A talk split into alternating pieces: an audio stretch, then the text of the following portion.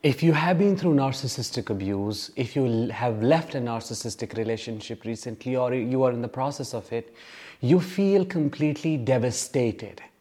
You feel shattered and you feel like you have been reduced to a shell, to a shadow. But why?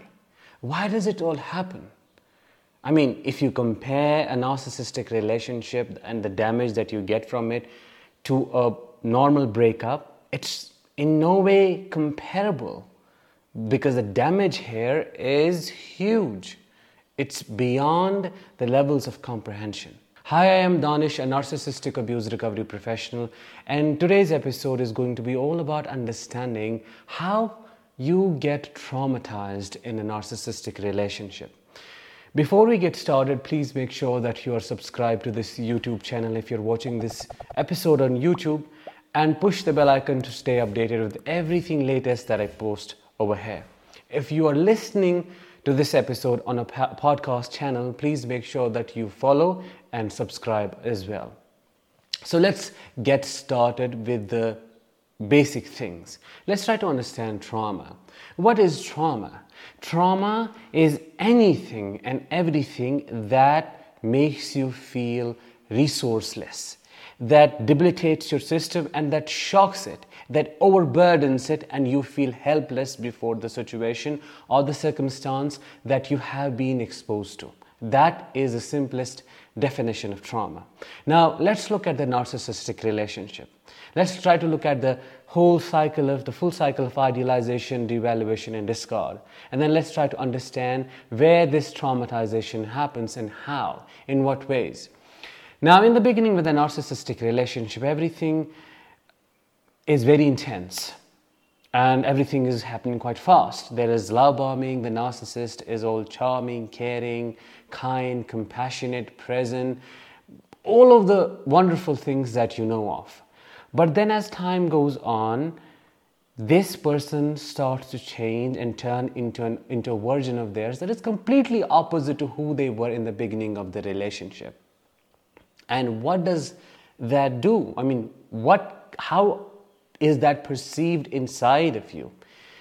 Within your nervous system, within the deepest parts of your brain, it's almost perceived as a shell shock. It's a shock to your system because why? Because this is essentially a form of betrayal. You are promised a dream, but a nightmare is being delivered. How would you take it in? Of course, you would be affected and impacted by it.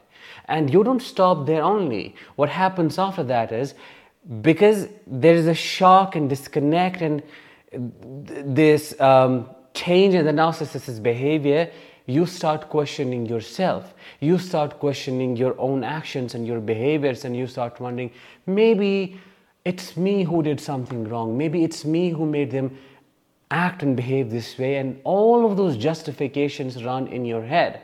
On the top of that, the narcissist exposes you to the double double treatment, two forms of you know um, relational dynamic.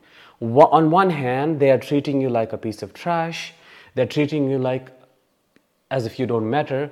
But on the other hand, when they see that you're about to leave the relationship or when they see that they are about to lose control over you, they show you that nice side again. What does that do? I mean, it's almost like your ba- brain is being constantly bombarded with conflicting information. And again, my question is how would your brain and how would your nervous system take it in?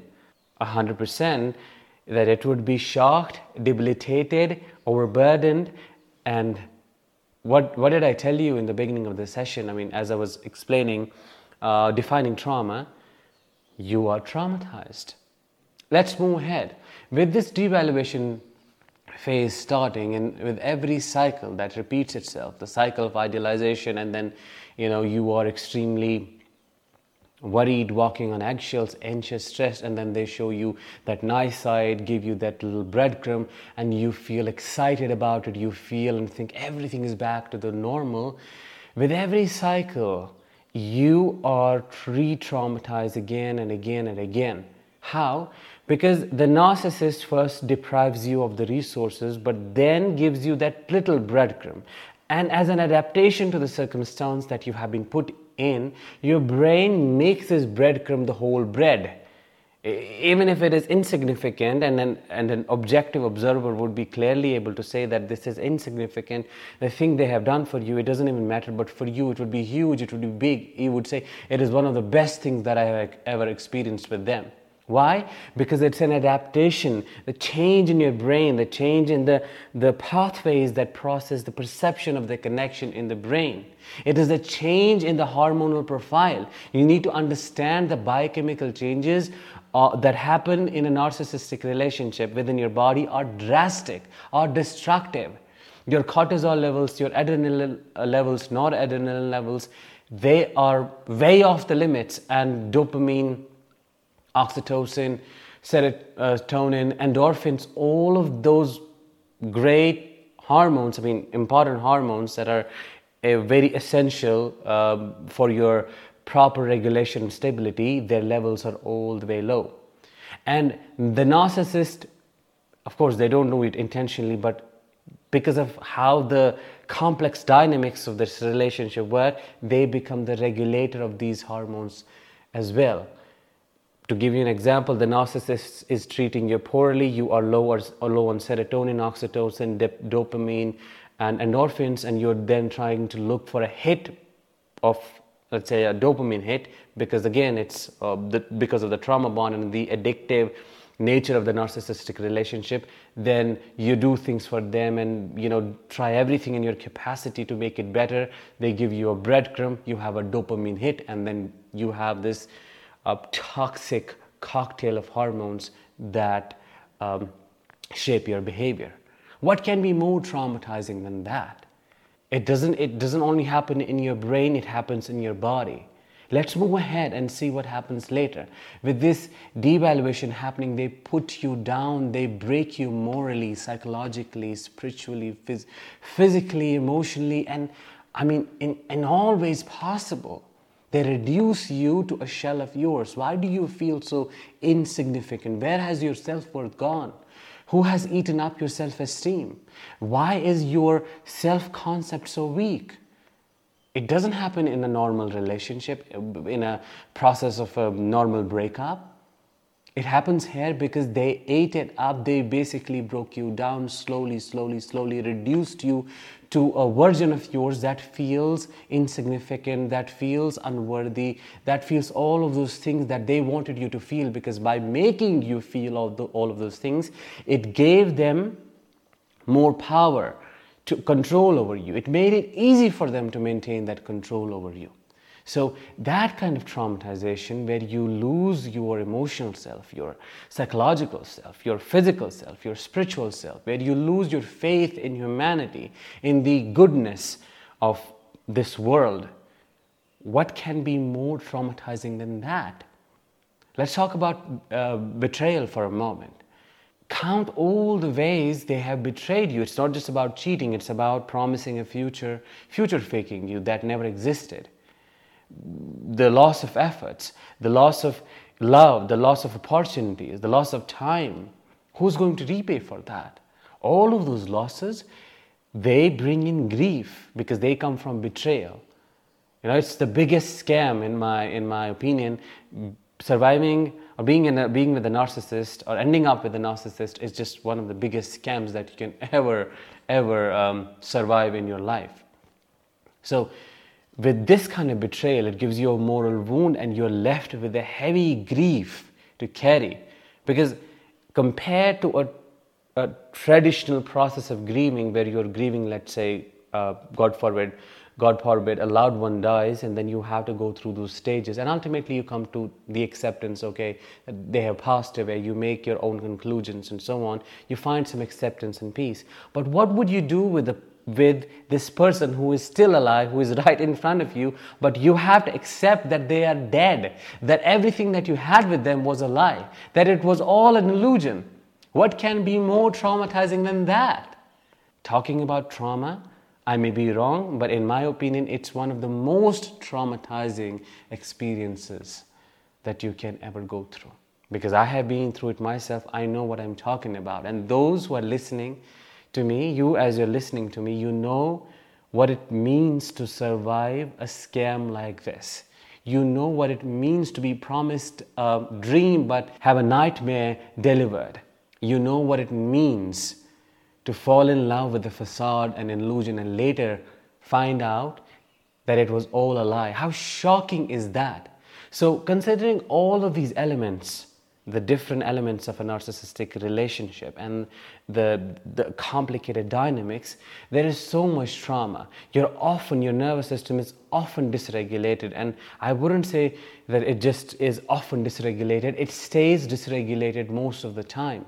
You have uh, your sympathetic nervous system dominant, which is the part of our nervous system that stays dominant when we are in a survival state. And when you are in a survival state for years on a go, every single moment that you spend is spent surviving.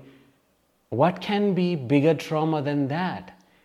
It's like you are pressing the accelerator, trying to, you know, push the car forward, but your other foot is on the uh, brake. What kind of impact would that have? On, I mean, on, on the engine. Probably, I think this is an insignificant example, nowhere comparable to the kind of damage that your body, brain, soul, everything goes through, but I hope you get the idea. So, with this repeated exposure to the tra- traumatizing incidents, be it betrayal, cheating, abuse, belittling, gaslighting, manipulation, brainwashing, uh, projecting, blame shifting, all of that BS that happens in a relationship, it traumatizes you and then re traumatizes you and then re traumatizes you. And then there is this trauma bond that gets developed, which is again an atypical symptom of trauma that is quite unique to pathological love relationships, to these narcissistic relationships. And then there is this cognitive dissonance, not only cognitive dissonance, but emotional dissonance as well, the conflicting. Um, coexistence of opposite memories, opposite beliefs about the narcissist. Well, is he a narcissist? If she is a narcissist, how could she uh, how, how did I feel so nice with her or him in that memory or uh, uh, at that event and so on. You don't have that in a normal breakup. You know that that person, a healthy person, had some kind of consistency. It didn't work because of other stuff, but it isn't that confusing. That in itself is spirit breaking, it's soul shattering, earth shattering, that kind of trauma that you go through. It's not simple trauma, it's not PTSD, it's complex PTSD, in my opinion. So that's why you take you need time, you need patience, you need compassion, you need a lot of support, you need strategy, you need proper guidance and proper therapy to heal from this kind of trauma. I explained it to you not to scare you, not to tell you that you're broken, but just to help you understand that it's not a relationship, it's not a breakup that you would naturally get over. It's pure trauma that you have been through. You have been depleted of your resources. You have been made to feel helpless and resourceless in a relationship. That's why you have the symptoms you have the struggles that you're going through. You have the emotional turbulence and emotional dysregulation that you can't seem to fix. It will take time and patience as I, as I, as I said a lot of support. I hope in this episode i was able to explain to you the dynamics of the uh, narcissistic relationship and most importantly how traumatization happens and how deep this trauma is I'll talk with you very soon in the next one. Till then, let the healing begin.